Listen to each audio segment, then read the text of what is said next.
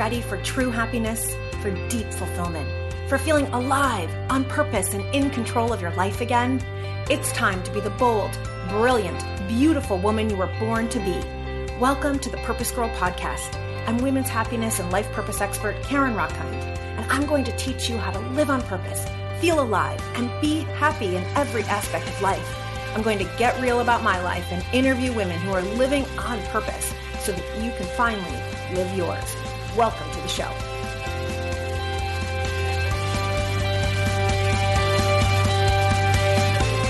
Hello, hello, hello, my purpose girls. So good to be with you today. So, when I was a little girl in fifth grade, I thought I had this amazing group of friends. And I showed up one day to school, and all of a sudden, none of them would talk to me. And I couldn't figure out what did I do wrong. And then pretty soon, I saw one of them whisper to another one. You know, she put her little hand over her little mouth, and then they started laughing as they pointed at me. And then I saw two more little girls. And even just retelling the story, it's like I can feel the pain that I still felt then.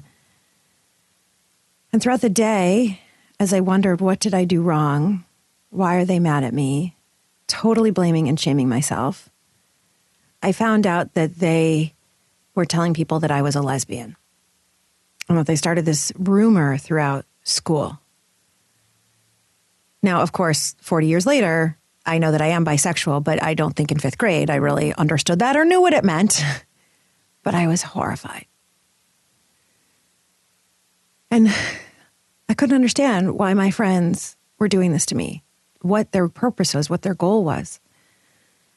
It just felt horrible.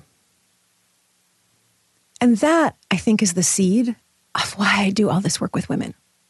Because I know so well how it feels to be left out. I know how it feels to be pointed at. I know how it feels to be the one who's excluded. And at some point, I don't know what happened that the rumor went away and they brought me back into their friend group and life went on as normal. But that sticks with me. And it sticks with me that what we really need as women and what our girls need to do is instead of tearing each other down, is to lift each other up. And that is what today's episode of the Purpose Girl podcast is all about. It is all about how we as women can lift each other up instead of tearing us down. And God, I cannot even tell you how many corporate environments, actually, it doesn't even matter I am constantly asked the question, what do I do about the mean girls at? Right? Doesn't matter that you might be in your 30s, 40s, 50s, 60s. And that's what we're going to really dive into today because this is so important. And I have the perfect guest who's going to talk to us about it. Let me introduce you to Molly Galbraith.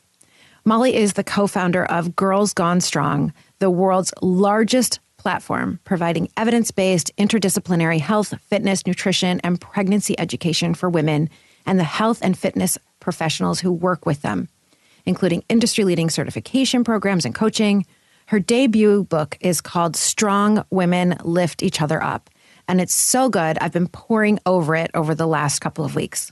The Strong Women Lift Each Other Up philosophy is woven throughout the fabric of Girls Gone Strong as she leads her international team of women from the US, Canada, UK, Mexico, India, Australia. From employing and educating to featuring, collaborating with, and investing in women, Girls Gone Strong is dedicated to lifting women up in more than 80 countries around the world. Molly has spoken all over the world at top conferences and prestigious universities like Yale, and she's been featured in publications like Time and People.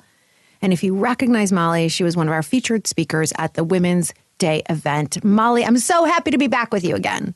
Karen, thank you so much for that beautiful introduction. And thank you for sharing that story. I mean, I think that, you know, while the details might be different, almost each of us has a story, a painful story like that of growing up and just feeling that rejection from people that we thought were our friends. So thank you for sharing that and being so vulnerable in your own story.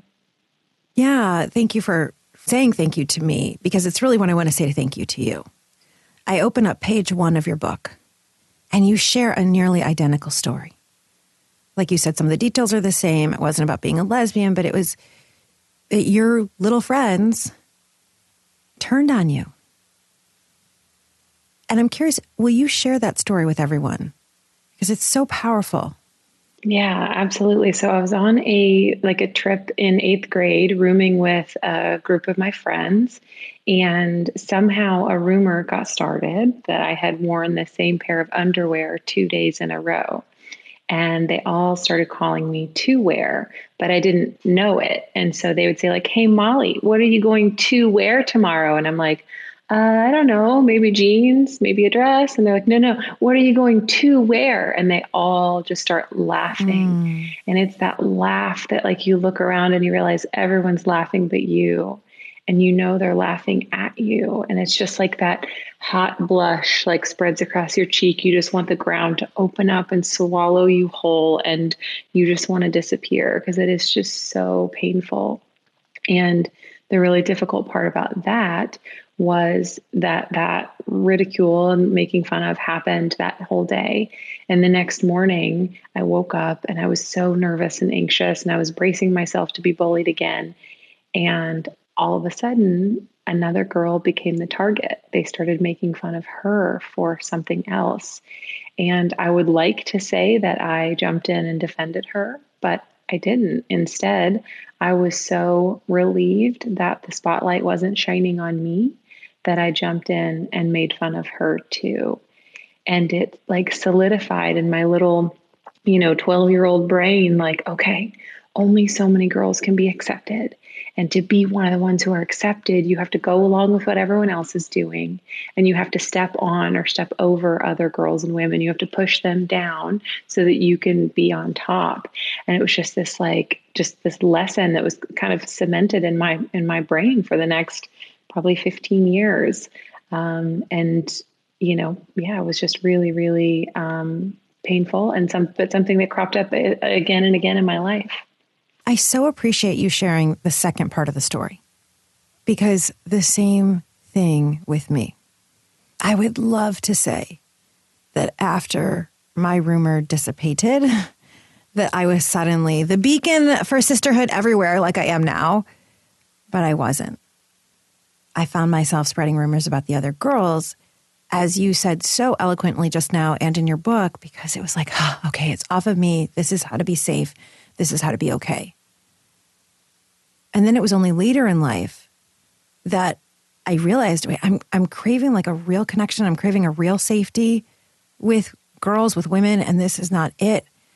And that's it. I want to take a stand for us loving each other and being welcoming to each other. But I want you to know, Molly, you are not alone. Thank you for being honest about that. I did the same thing. Yeah, we've got deep wounds. And I think Brene Brown calls it hot wiring connection, you know? So, like spreading a rumor or gossiping or like disliking the same person is like the quickest way to hot wire connection. So, when that's what we're craving so deeply is that connection and belonging, and we don't know how to build it authentically, then we do it in a way that hot wires it by, by kind of coming up with a common enemy. Yeah. And then you went on to really get into fitness and competition. So it's like that stayed with you for a really long time. Oh yeah, so I with throughout the book. So the book is is um, it's a it's not a book that you read. It's a book that you do, but it's part kind of memoir, um, a lot of personal development. So I'm a coach. I've been a coach for 17 years. I'm in health and fitness, but I consider myself to be a coach who helps women get from where they are now to where they want to be. A lot of my work is rooted in behavior change psychology. So I teach women how to actually do the thing that they want to do. Right? Like we know we should eat more vegetables. We know we should drink more water, but like how do we actually do it? Same thing with this book. So it's part memoir, a lot of personal development, walking women through how to become the woman that they want to be first so that they can lift other women up. So the first half of the book is all about getting right with yourself, and the second half of the book is all about how to lift other women up. But throughout that, I share kind of my journey. I got into fitness at 19. I had tried out for the cheerleading squad multiple times in middle school, never made it finally made it my freshman year. Um, I'd kind of been teased and bullied again in middle school, as I said, and then I show up first day of ninth grade, and um, all of a sudden I made the cheerleading squad, and my breasts developed practically overnight, and I was started highlighting my hair, and all of a sudden I was kind of accepted in the in crowd. Um, it was like blonde you hair, You were check, cool, you were beautiful, yeah, big boobs, check, cheerleader, check, like you made it, you know, like you've you've checked these boxes, and so then that solidified for me that oh, okay, so now the way that I look is more important than who I am okay, now that lesson, got that lesson, you know, like, mm-hmm, so mm-hmm. man, so that was a huge focus of my life for the next again probably 10 or 15 years so um, did that and uh, got into college or uh, joined a sorority in college, then got into fitness in college when I was like a junior and lost a lot of weight and, you know, got in shape to where I went from like a sedentary college student to like looked like I was, you know, on the cover of a fitness magazine.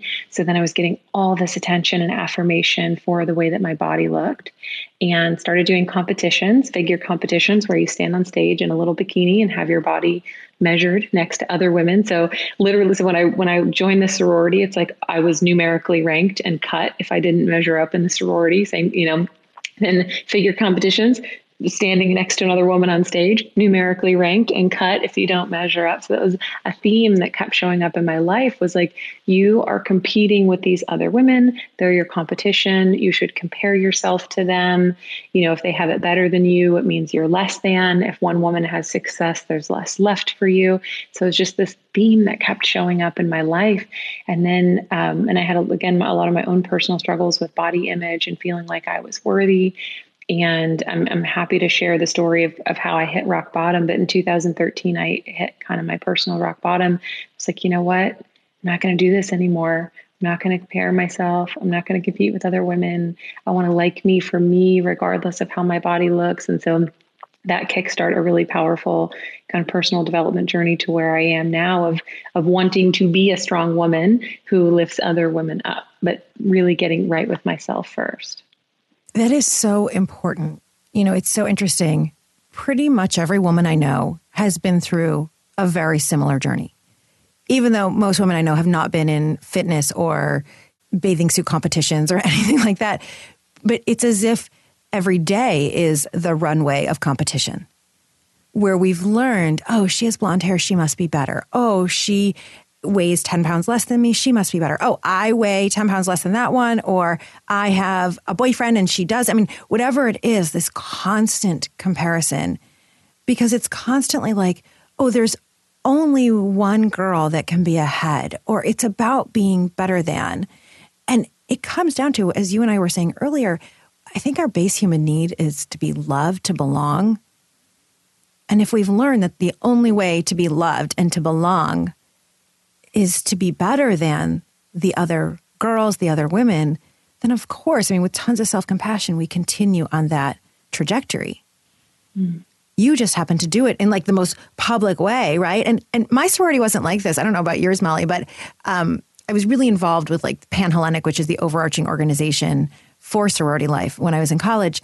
And there were a couple of sororities that actually stood the girls next to each other and measured their fat I mean, the, kind of thing, right? Like you were choosing to be in these competitions, but this is the stuff that goes on. Not all sororities, and I hope that that practice is totally done with even the couple that did it. The issue isn't those sororities. The issue is the underlying belief that we're in competition. Yeah. And I think it makes sense. You know, a lot of people say, well, why does this happen? Well, if we look around and we see that 7% of Fortune 500 CEOs are women, we see that only 27% of US Congress is made up of women, and that number is up dramatically in the last couple of years. It used to be around 19%, I think, five or six years ago. We see that only 11% of heads of state globally are women. We know that only 2.3% of venture capital funding goes to companies founded wholly by women.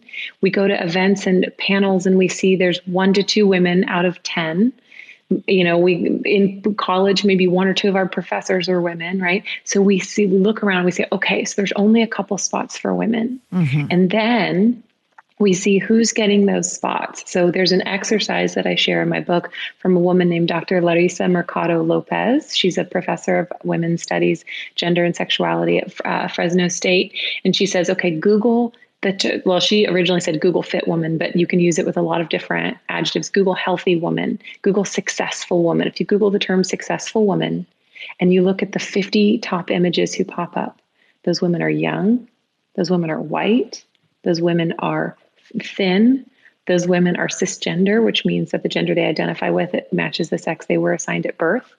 They are wearing nice clothing so they look like they have access to finances and resources. So So basically, young, white, thin, cisgender, you know, heterosexual presenting, what you know, whatever. It seems if they're in a thing with a man or relationship with a man, like they they check all of these like very normative boxes, right? Okay, so what happens if you're in a larger body? What happens if you're in a larger body and you're not white? What happens if you're in a larger body and you're not white and you're trans? Like you you see as you you step farther and farther outside of this like we have this very narrow definition of who gets these opportunities. And so we think there's fewer opportunities for women and then we look around and see who's more likely to get those opportunities. And then we're fighting instead of working together to create more opportunity for ourselves and each other we're duking it out for the limited spots that are available yeah and it's it's subconscious. I don't even think it's like a conscious thing that we realize, oh, we are only seeing one spot. But that exercise, and I have to say, everyone, you need to go get this book because it's chock full of exercises. Like every, I don't know if it's every other page, but every few pages are pages of exercises for you to really go and, you know, as I like to say, go do the damn thing, right? And it's like really get that clarity on who you are and work through the, desires that you have and what your own superpowers are. And, and as Molly says, get right with yourself. In doing the exercise with successful women, I've also done the exercise with beautiful women. Mm. And it's the same thing. And thinking about all of you women who are beautiful women of color out there, all of you women who have voluptuous, beautiful, curvy bodies, who are in your 40s, 50s, 60s, right? But we define beautiful by the same standard as well. You know, and I often think, Molly, from the time we are little girls, so many of the commercials we're seeing, the advertisements we're seeing in teen magazine are basically saying you need this product to be more liked, right? Like you need to dye your hair in order to look more youthful and to be more beautiful. You need this eye cream because your age is wrong, or you need this, you know, outfit to be cool and to fit in. And yeah, men's magazines have something similar, but it seems it's like it's more distinguished if they have gray hair. It's more distinguished if, and it's more okay if they've got a little weight on them. It's like a totally different ball game. Well, and if you think about it, what they're encouraging men to do is to be bigger, stronger, faster, and more powerful. And they're encouraging women to be smaller, thinner, leaner, quieter, more palatable, and to shrink. And so, certainly, men are also held to a standard that is unrealistic and unhealthy for them. And even, you know, the kind of toxic masculinity ways that they're expected to not show emotions and stuff are challenging. And I don't want to take that away. And they are expected to like I said, bigger, faster, stronger, more powerful, more aggressive, more successful. And bigger and take up more space. Mm-hmm. Right. I, I had Kasia Urbaniak on my podcast. I don't know if you know who she is. She's about all about power. And she has both been a dominatrix and she has been a Buddhist monk. And just bringing, she's like incredible. Yeah. You want to read her book too. And she and I were talking about that where this comes from for women also has to do with marriage. Mm. And in the times when we were kind of sold off to be married, who was going to be chosen as a wife was if you were more quiet, if you were prettier, if you were quote unquote, right, societal, if you were maybe lighter skinned, whatever it might be. And so these are very old, very old stories and stereotypes that we need to shift. And I love what you're saying, Molly. Basically, if we reject that any of us are better than any one of us, and instead of spending our time, energy, money on competing with each other, rather we spend it on creating more opportunities for all of us, we would have such a winning combination. Yeah, when I first got into health and fitness 17 years ago, all of the websites, I mean, I was on like fitness forums, like even before social media was a thing, really. Um, but like all of the websites were by men for men about men. You know there were a couple of like women's fitness magazines but there weren't any serious women's strength training like strength and conditioning um, like websites. And so there were a couple women who wrote for some of the like more you know there was and there would be like a women's section on a men's on a men's site things like that. Um, and there were maybe a couple women that wrote but obviously but a lot of them were men who were writing for women about women and stuff. And so i could have competed with the other women for the spot to write for that website. But instead, I went and created my own organization, which now we've had, gosh, over 200 women write the thousand plus articles on our website. And, you know, we, we create these certifications that have dozens of world class experts who are part of it. And so instead of being, instead of duking it out for that, I was like, why don't I just go and create, you know, my own thing and build a bigger build a bigger table and give yes. more women an opportunity to to have a seat and i, I want to be careful too about this idea of comparison because comparison we're we're social creatures right it's normal for us to compare ourselves um, but it's the problem is when we compare ourselves to someone else and use the differences or the discrepancy to beat ourselves up instead of as information or data for how we can improve. Like if you were applying for a job, you need to know how much experience do, do you know do the other applicants have? Like you know what's their what what credentials do they have? How much are they getting paid? How much are p- other people in this position getting paid so i can be paid fairly right? You need to know that stuff. If you want to place in a particular athletic competition even if you're like hey i just want to come in the top 10% in my age group or whatever you need to know what are those numbers right? But the problem is when we use that to beat ourselves up and kind of go down this shame and comparison spiral versus when we use them to to make us better. And you know i actually have a story related to the book launch where i kind of started going down my own comparison and scarcity mindset spiral and how i pulled myself out of it that i would love to share if you're open to that Oh, of course. I'm excited because your chapter on what you call the comparison trap is brilliant. Mm-hmm. So please share and, and let's then get into it more. Yeah, so I'll talk a little bit. I'll just kind of briefly prime everyone on scarcity mindset and the comparison trap. So, scarcity mindset is this idea that I'm not good enough, thin enough, lean enough, fit enough, successful enough. I'm not a good enough parent. I'm not doing enough good in the world. I don't measure up. So, that's kind of scarcity mindset is this overall overarching lack of enoughness. And the comparison trap is when we compare our life, our body, our kids, our finances, our vacations, our homes to other women or when we compare ourselves to a past version of ourselves. So I used to be this, my body used to look like this. I, I was so much younger then, right? Or when we compare ourselves to a future version. So I'll be happier when, I'll be happier when I lose 10 pounds when I get that promotion, when someone chooses me to be in a relationship, right? So it's this emotional quicksand where nothing is ever good enough. You can't live in the present, um, and you're just constantly looking for the ways in which you don't measure up. And so I talk about this in the book, and I give women steps for how to overcome it. But the tricky thing is, it doesn't ever completely go away. I'm getting ready to tell you a story about how it was hitting me a couple of months ago. Um, but the trick is, it comes less often, and you know how to actually pull yourself out of it and make it productive, even. And so, mm-hmm. um, a year and a half ago, as I was preparing my book proposal for Strong Women Lift Each Other Up, for folks who aren't familiar with that process, I was brand new to it. But for a nonfiction book, you write a proposal saying like what your book's going to be about and you know who you think it's going to reach. So your agent submits it to publishers, and then publishers decide if they want to meet with you. They meet with you. They decide if they want to you know sign a contract with you, et cetera. So I was going through that process, and my agent came back to me. He's like, "Okay, you know, we've got these meetings, and I'm excited." He's like, "But I will tell you, there are a couple of publishing houses that didn't want to meet with you." Because they said someone really big just submitted a proposal a couple weeks before yours. And so her book is going to come out right before yours. And they think it's about a similar topic. And I was like, oh, Mm. Okay, like, all right, well, you know, I, have got my meetings and I'm thrilled with my publisher. And so I, I kind of forgot about it.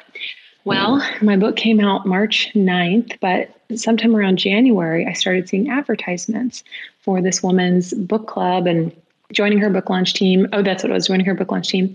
And I was like, oh, and her book's called Believe It. And it's about overcoming self doubt. And I saw videos of her talking about like bring another woman in the room with you and stuff. And I started thinking, I wonder if and so this woman's name is Jamie Kern Lima, and she has a book called Believe It that came out about two weeks before mine. And she had a company called It Cosmetics that she sold to L'Oreal for $1.2 billion.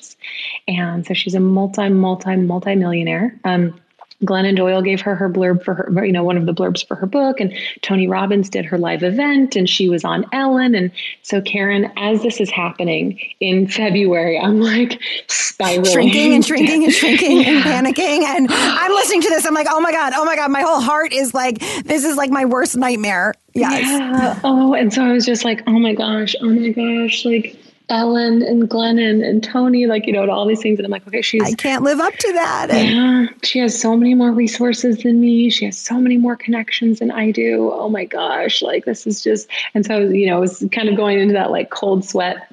And, um, and so I was like, okay, all right, okay, now I got to ask myself some questions. Okay, like I got to notice and name how I'm feeling because that's always going to be the first step. Noticing and naming. So, noticing raises awareness of how you're feeling. And there's evidence to suggest that naming how you're feeling um, actually reduces the intensity of the emotion a little bit and creates some space. I was like, okay, I'm no, I'm noticing this. I'm like sweating through my clothes. I'm feeling, right. I'm feeling jealous. I'm feeling like I'm not good enough. I'm feeling like you know her book's going to be you know successful and mine's not, and all these kinds of things. So then I start asking myself, like, okay, why am I feeling this way? Well, I'm feeling this way because I think her book is going to be successful and she's going to reach a lot of women. And more successful than yours. Exactly, more successful than mine. And is that something that I want for myself? And the answer is yes. And so I kind of start walking myself through these questions. Then I ask myself, do I believe that one woman having success means there's less left for me? Mm. And the answer to that is no. Do I believe that a woman having success actually blazes a trail for other women to be successful? The answer to that is yes. Do I believe that a rising tide lifts all boats? The answer to that is yes. Mm. And do I want to be a strong woman who lifts other women up? And the answer to that is yes. So then yes! I then I, I took it a step I took it a step further. I flipped the script on myself and I said, what could be good for me yes. about her book doing really well? Well, if more women believe in themselves, because her book is all about believing in yourself, they might be more mentally prepared to want to be a strong woman who lifts other women up. If they don't believe in themselves, they might not even be in that headspace. Mm-hmm. If you know, our books, people start buying my book and her book at the same time. Maybe Amazon starts recommending my book with her book. Maybe she hears about me and wants to bring me in the room with her because that's something that she's really passionate about. And so then I said, okay, I believe that every action we take in the world is a vote in favor of who we want to be and the kind of world we want to live in. So, what actions am I going to take to be a strong woman who lifts Jamie up?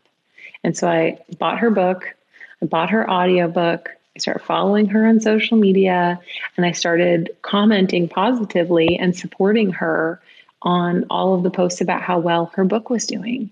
And I took myself from this like shrinking, not good enough comparison, mm, you know, woe mm-hmm. is me, like just like small energy to like, this is amazing. Like, this is like, this is who I want to be. This is the type of life that I want to live. This is how I want to show up for other women. I have no idea if anything will ever come of it, right? But in, I am so much more in my power in this. Yes state than I was when I was shrinking back and comparing myself. Molly, this is beautiful and genius. And it's like, of course, because your whole thing is lifting each other up, then you write this whole book about it. Of course, then during book launch, you're going to have this experience where your brain starts doing the opposite, right? Eh, because we are, as my dear friend Valorie Burton says, we are living laboratories for mm. what we teach, right? And so it comes up for you because this is a important story that we all need to hear because it's like, well, if here's Molly and she's got this publishing deal and she's got this book and she and if it still happens to you, it gives us all permission to go, okay, then it's normal and it's okay if it happens to me. And then amazing sister, bravo, you using your own process as it's happening. Right? That is walking the talk. And I love this because I often see jealousy and comparison as telling us what we really desire. Yep, it is. Right? It's like it it takes that moment of pause of, you know, feeling bad about yourself, maybe calling the other woman names and then going, "Whoa, whoa, whoa wait, okay." Let me take a breath. And then being able to hone in. And what I loved about what you said is this wasn't about whether or not the two of you have some sort of partnership and will this work for you, right? Are you going to get something out of it? This was how do you want to show up? Mm-hmm. And you want to show up as the woman who supports other women. And that's your ultimate desire. And so, what a great opportunity to like shift that. Yeah. And, and, you know, I think that so many of us want that, but we don't know how to do it. And so that's why, like, at the end of chapter four, which is all about the comparison trap, I actually have like a values filter. So, chapter five, I walk you through how to find your values, but the, but this values filter teaches you how to use those feelings of jealousy and comparison as a compass. So, you ask yourself, you walk yourself, like, okay, I'm feeling this way. I'm feeling jealous of this person. Do I want what they have? And if the answer is you know, no, it's like, okay, then I can kind of create a little bit of space and let that go. The answer is, I'm not sure. You can ponder on a little bit longer. If the answer is yes, then the next question is, am I willing to do what it takes to, you know, or sorry, does this align with my values? And so then you can say, okay, well, someone, for example, just got a big promotion at work, right? And you're feeling jealous because they got a fancy new title and maybe they're making some more money. But if you know your top values in life are family and you know adventure and connection maybe doing the stuff that it takes to get that promotion or to have that fancy new title doesn't align ultimately with what you want for your life and so if you got it mm. you wouldn't actually be happy, right? It wouldn't do the mm-hmm. thing. So if the answer is no, then you can say, okay, that's not actually what I want for myself. If the answer is yes, then you can say, okay, am I willing to do what it takes to to get that? And if the answer is yes, then it's like great now you have a roadmap. You can look at that person and be like, well, what did they do? How many hours did they work? What degrees did they have? How did they network? You know, and you can reverse engineer the things that they did to get to where they are and figure out which ones of those you might be able to apply to your own life. So you can actually take these feelings of jealousy and comparison and use them as a compass to point mm-hmm. you in mm-hmm. the direction that you want to go. It's so genius. It's so genius. I love your questions. I love that you take us right to the heart, right? In in the exercises in the book and what you just did because what I've experienced with jealousy and with comparison is then we pile on ourselves with shame. I shouldn't be jealous of other women. I shouldn't be comparing. I, shouldn't be comparing myself. And you know, comparing, I've mentioned this before on the podcast, but I want to be clear, it's actually evolutionary to your brain to compare with other people. Because if you think about our early ancestors and when they were wandering people and they were living among nature, and Molly's family was doing really well. They had a lot to eat, right? I could tell that they were healthy and thriving, and my family wasn't. I needed to be able to look over at Molly's family and go, What's Molly doing? Oh, okay. I notice they hunt at these hours or they're eating this kind of food, and notice as a learning opportunity. So your brain actually evolves to compare. It's just that now we turn it over onto kind of its worst side of then making it mean that there's something bad and wrong about us instead of using it as that compass and that learning that's actually super cool. Like one of the exercises I'll do with clients is, you know, think to yourself, who are the women that you're jealous of? Let's just be honest about it and get it out. And then what does that tell you about what you might desire? And I remember I had a friend when I was starting as a coach, maybe it was a couple years in, and I met another woman coach, Paula, and she was working in Paris. And I was like, why does Paula get to work in Paris? Like, that's not fair. And, you know, and then I'm like, oh, wait, back up. Oh, do I want to work in Paris? Do I want to work abroad? And the answer was yes. So I said, okay, I'm going to hold a retreat in Paris. Like, I didn't know if anyone would come. I just put it out to my newsletter list. And I filled that retreat and five women came with me to Paris and I got to be in my favorite city doing women's work that I love, drinking champagne on top of the Eiffel Tower. Like, oh, okay, now I work in Paris too. And so there is this opportunity to shift it, which is so important. Yeah. And it's that introspection and that self reflection and figuring out what questions to ask yourself and remembering mm. that my friend Melissa Urban says judgment is a mirror, not a window.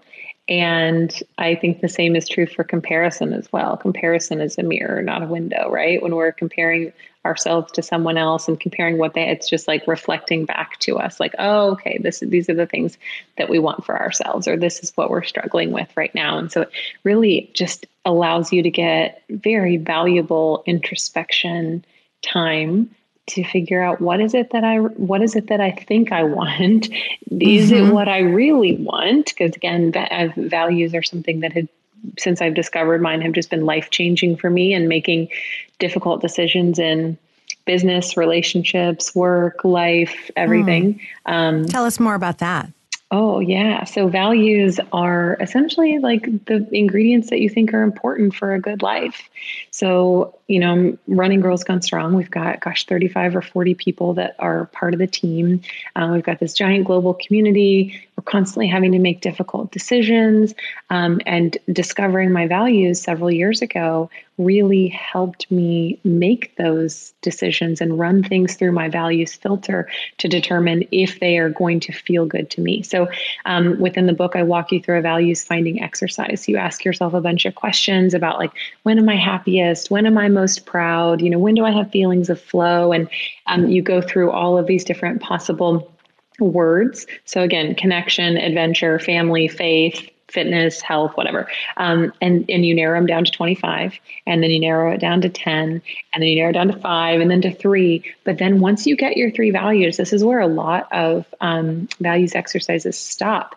But in my book, I walk you through, then you um, test them against each other. So you said, okay, if I had to make a decision based on this or this, what would it be? And then if I had to make a decision, and then you rank them top three, because sometimes they will compete with one another, and you'll have to make a decision where one of them, you know, is wins out a little bit more.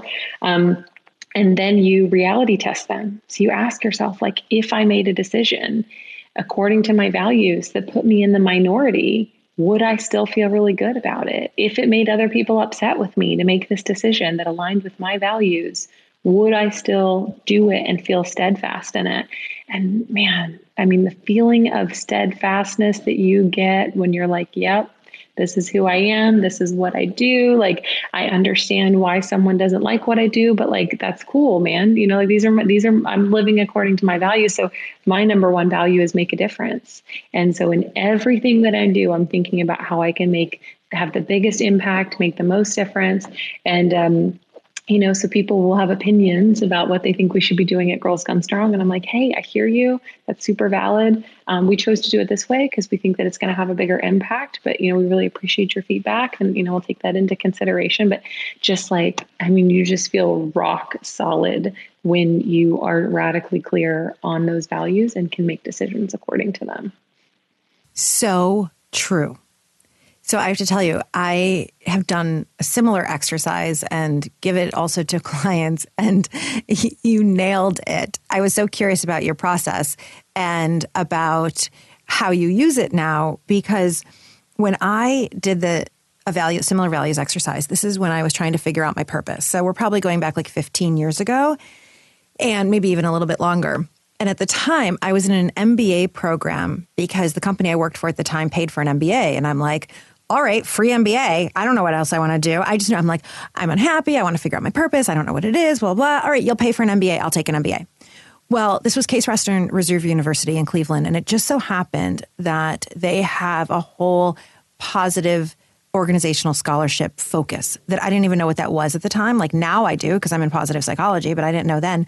So the first class that you need to take in your MBA program is called LEAD, Leadership Assessment and Development. Well, it's basically taking a whole bunch of exercises like this. And so that you can like figure out do I want to go into marketing or what do I want to do? And I did this values exercise and I had to come down to the comparing. Now, it was between the top 10. We were told compare them so you can start ranking them. And beauty kept coming to me. And I was like, oh my God, I'm so ashamed. Like, I was choosing beauty over world peace. I was choosing beauty over family. Like, what is wrong with me? My top one was courage. And I was able to identify then it's because people I really admired and who inspired me had so much courage. They had gone out on their own and doing their own business. They were following a dream, whatever that was. They would be assertive and speak their voice. And I was like, courage, courage, courage. That's number one. It won out over everything. But beauty kept coming up as number two. And Molly, I felt like such a horrific person. And at the time, I wasn't even someone who owned any designer anything. Like, Barely wear makeup. Like, what am I talking about beauty? But when I really allowed myself to have it and I sat with it, what I came to really sit with is my whole thing is seeing the beauty in other people. And I really believe everybody is beautiful. And that when we each see ourselves that way, the world is going to change. And I am the person who stops and smells roses. Like I literally am that. You don't want to take a walk with me. I literally am that person. Right. And especially now that it's like spring, I stop and I notice a tree and how the buds are growing every day. Like I am that person. And that for me, beauty brings about my creativity. It makes me happier. I think we're all better when we're in a beautiful environment. And so it's really that important to me. And allowing myself that truth has mattered. And I find that too with clients. If you don't know how to make decisions, like again, another reason to get Molly's book is this incredible exercise that's in here. It allows you to one, get right, as you say, get right with yourself, and then gives you a great compass of what is important for you when you make decisions. So, Molly, we only have a few minutes left. And so the first half of the book is like yourself and your own strengths and what is, you know, beautiful and powerful about you and what you want in life and your values and all of these incredible things. And then the second half is lifting each other up. And what do you say to the woman who's out there and she's like, I'm in an environment where all of the other women are so catty. My own boss, because I had this experience, my first job out of college was a female boss and she only hired young women and she told us all that we couldn't have kids because she didn't have children.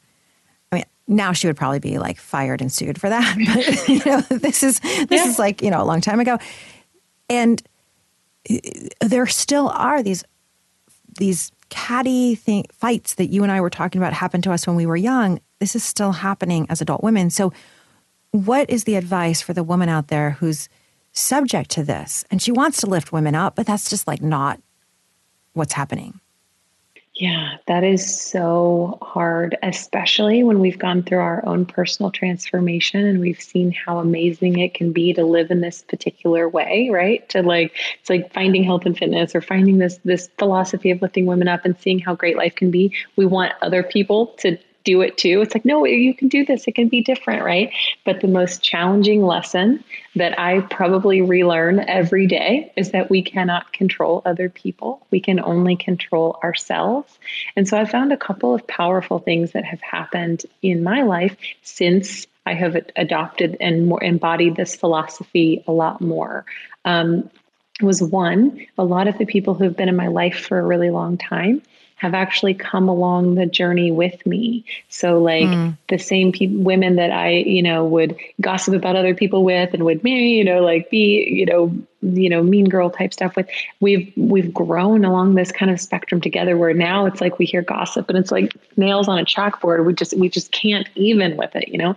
Um, and so they've kind of grown along with me because I have role modeled that behavior and they mm. have seen the the power in that. Again it's like any other positive behavior right? If someone starts uh, you know eating better and moving their body or if someone finds a particular you know religious or spiritual thing that you know really does it for them and other people are like oh wow there's something really special about Karen. Like I you know what is what is this you know doing? yeah what's she doing? I'll have so, what she's having. Exactly. So I found a lot of people have come along that spectrum with me and then I've attracted a lot of women into my life who embody that already. So even if you know maybe my newer friends or family so in terms of like you know like a work environment and things like that it's so hard i understand because you you know like you can't control other people. So i just always ask myself like how do i want to show up?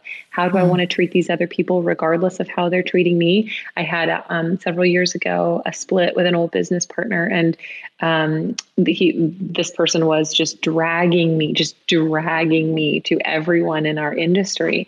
And i just never said anything negative. and people asked me about him. And i was like oh yeah he's great. And this and that. And three or four years later someone came up to me and they told me a story. And they were like hey you know said this person had done something really negative to them. And they're like everything he said about you that was him.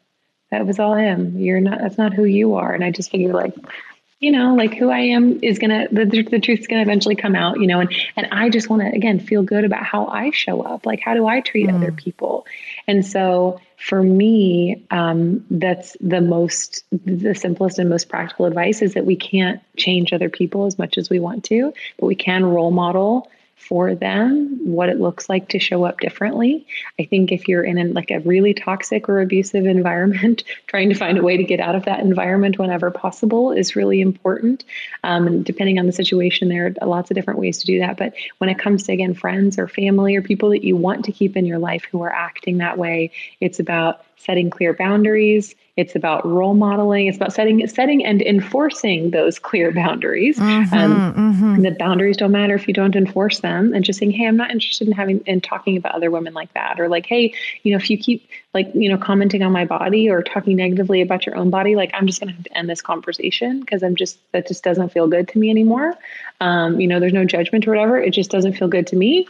And so, so setting and enforcing clear boundaries role modeling what that behavior looks like and just you know continually asking yourself like like if i were being my best self how would i show up in this moment? And and showing up that way so that you always again feel that that clarity and that steadfastness in who you are and how you're showing up in the world. Mm, mm, mm, mm. i love that. And what it shows is a way for you to lift other women up is simply asking yourself how do i want to show up in this moment?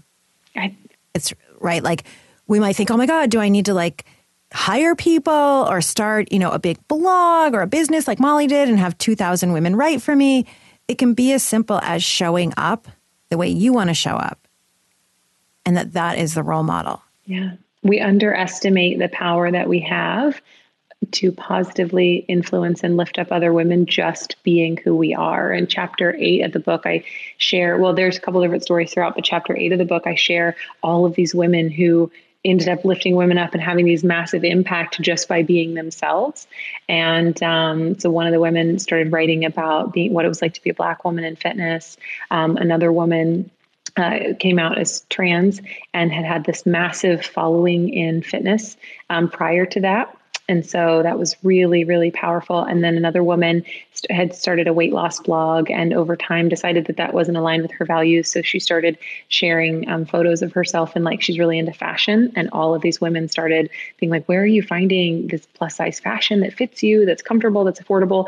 So now she actually runs a social media consulting company that consults with size inclusive brands to help them mm. to help them be more successful and create things that women in larger bodies actually want for themselves themselves so that they can be more successful and then women can get access to clothing. And so, and like they just started out just being themselves. It's like I'm literally taking pictures of myself in clothes that I like and posting it on the internet you know i'm literally sharing my story of you know what it's like for me in health and fitness or sharing my story of who i am and it's just like wildly inspiring and lifting up other women mm.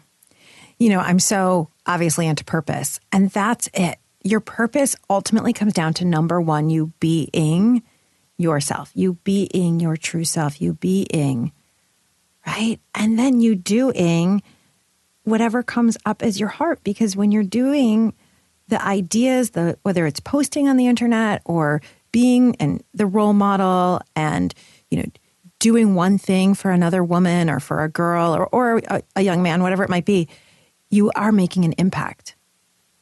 And we have to remember that, right? I want everyone to know you don't have to take like these enormous strides where now you have to think, how am I going to like create three new positions for women? It, it begins with you showing up the way you want to show up and being that inspiration, making that impact. It's so powerful. Molly, obviously, you and I could talk forever, and there's so much here. And the best thing about the retreats, the best thing about I think all of my work is this is sisterhood, right? I mean, it's like women supporting each other. I do this exercise called the circle of love. We put one woman into the middle of the circle, and then women get to love on her and tell her what they see as beautiful about her. And there's so much we could go there. You know, a, a simple lift other women up. What if once a day you compliment another woman? Right? In COVID times, hasn't we haven't seen as many women, but that too will pass. And you pass by a woman and tell her her outfit is beautiful, or tell her that her skin is glowing. I mean, it can be so simple, and you can do it on Zoom. Do you have like a quickie tip like that about lifting up other women? Oh, yeah. So, chapter seven is called Eight Small But Mighty Ways You Can Lift Women Up. And so, the idea is that when we start lifting women up, I wanted to give women all these ideas of ways that they could do it without time, money, resources, influence, platform, network. I didn't want women to get to the end and be like, well, that must be nice for you, Molly. You have all, you know, you have all the access to all these things, right? Which is very true. I wanted them to say, no, any person can do this at any point in time in their life. So, chapter seven includes things like giving a genuine compliment catching a woman doing something right, which is a little different than giving a genuine compliment, but just saying like, you know, I loved how you, you know, showed up for this person in that meeting, or if you are lucky enough to be, be out at a restaurant, call the manager over and say, my sir, our server has been so patient. We've had so many questions and she's just been so nice and I appreciate her. It's endorsing another woman. It could be as small as, you know, writing a review of the book of their book on Amazon or endorsing them on LinkedIn, or it could be as big as writing a recommendation letter for a position. Um, it could be buying from a woman owned business. And it doesn't even have to be spending money that you weren't planning on spending, but just the next time you're going to make a purchase, whether it's coffee or or leggings or skin cream or whatever, do a quick Google search. Like woman owned leggings business, woman owned skincare, mm-hmm. right? And mm-hmm. say, hey, I'm going to be mm-hmm. intentional about buying from a woman owned business. So there's all Love of that. these different small, tiny things that we can do in our everyday lives to lift women up in powerful ways that don't take time, extra money, resources, influence, anything like that. Incredible. Incredible. Everyone, this book is so good. You want to make sure that you are going to get it. It's called Strong Women Lift Each Other Up. And of course, we have the link in our show notes, and you want to make sure that you are doing so. A, for you, because the exercises are so good. I'm telling you, it's like every three pages, there's two pages of exercises for you to like really go do it, right? It's like rather than sitting with, okay, but how? She outlines it beautifully. Okay, Molly, in our last couple minutes, I love doing this thing with my guests called a purpose power play round. And that's when I ask you a couple of random questions and whatever's the first thing that comes to your mind. Let's do it. All right. When you were a little girl, what'd you want to be? Oh, I wanted to be a chef, a masseuse, or an actress and I hate cooking. And my poor boyfriend, after five minutes, my hands get tired of rubbing him. He's like, You can lift so much weight in the gym. Why do your hands get so tired? I'm like, I don't know. Or an actress. Well, what I love to do is to like start thinking about, oh, what are the themes under there? And so, like, you are on a big stage right? So maybe there was something, you're on a big stage, right? You speak, all of that. Masseuse helping people, you totally do. I mean, health, I might be yeah. making this up and it might be health, right? Yeah. Like it could be a whole bunch of bullshit, but I kind of like seeing if anything yeah. was in there, right? All right. So you hate cooking now. What is something other, obviously, than your work? What do you love? Hiking. I, Ooh. and here's the funny thing is I was so indoorsy growing up that when I would walk to my walk to the car for school, I would put a plastic bag over my head so my hair didn't smell like the outside. I'm not kidding. and now I hike like 20, 30 miles a week. Oh my goddess, that is amazing. I love that. And of course, your teenage self did that because in order to be cool and to be liked, you couldn't smell like the outdoors. Exactly. You had to smell that good. Makes, yeah. Right. Mm-hmm. You had to smell whatever good means. Yeah all right, 10 years from now, what's one juicy, fun thing you'd like to have or do or mm. be? I would love to, speaking of hiking, I would love to pick out the top two to three trails on every continent and hike them with my partner. So, not necessarily like the hardest or the biggest, but like the most beautiful, most breathtaking. I would love to, yeah, to pick the like two to three most you know desirable trails on every continent and go hike those. Ooh, so yummy! And she just did like a little shoulder lift shimmy thing, so we know that that's really turning her on. I love it. Okay, last question, Molly. What's one thing you want every woman to know? Mm. That they are good enough just as they are, and that they are powerful, and that them being who they are can make a difference and make the world a better place. Mm. That's like four things, but it's all wrapped into one. It's all the same. We'll ta- we'll take it. Beautiful. Well, Molly, so good to be with you again. I just adore you and love your book and love everything you're doing. So thank you, thank you for being on the Purpose Girl podcast, Molly. Thank you for having me and for asking such good questions. Like I love your energy. I feel like I could just like jump through the computer and give you a hug. So no. thank you. Do it, do it, do it. Do it. thank you for I love it. your important work and for mm-hmm. yeah, I, I do not take it lightly when someone brings me into their space and, you know, shares me with their audience and their community. Cause I know when you've been doing what you've been doing for a while, you've built a lot of trust. So it means a lot to me and I appreciate it. And I'm just happy to connected with you and and your community. So thank you, Karen. Mm, it's my honor and pleasure, sister. This is how we lift each other up. And so, all of you out there, if you love this episode, of course, go get Molly's book, follow her in all the places that we have on the show notes. And to lift me up and lift up the Purpose Girl podcast, head over to Apple Podcasts or wherever you listen, leave your five star review. It literally takes you 60 seconds. And that is how you can change both my life and the Purpose Girl podcast and women's lives all over the world. And that's what we're all about here is changing the world one woman at a time. So share this episode with every woman you know.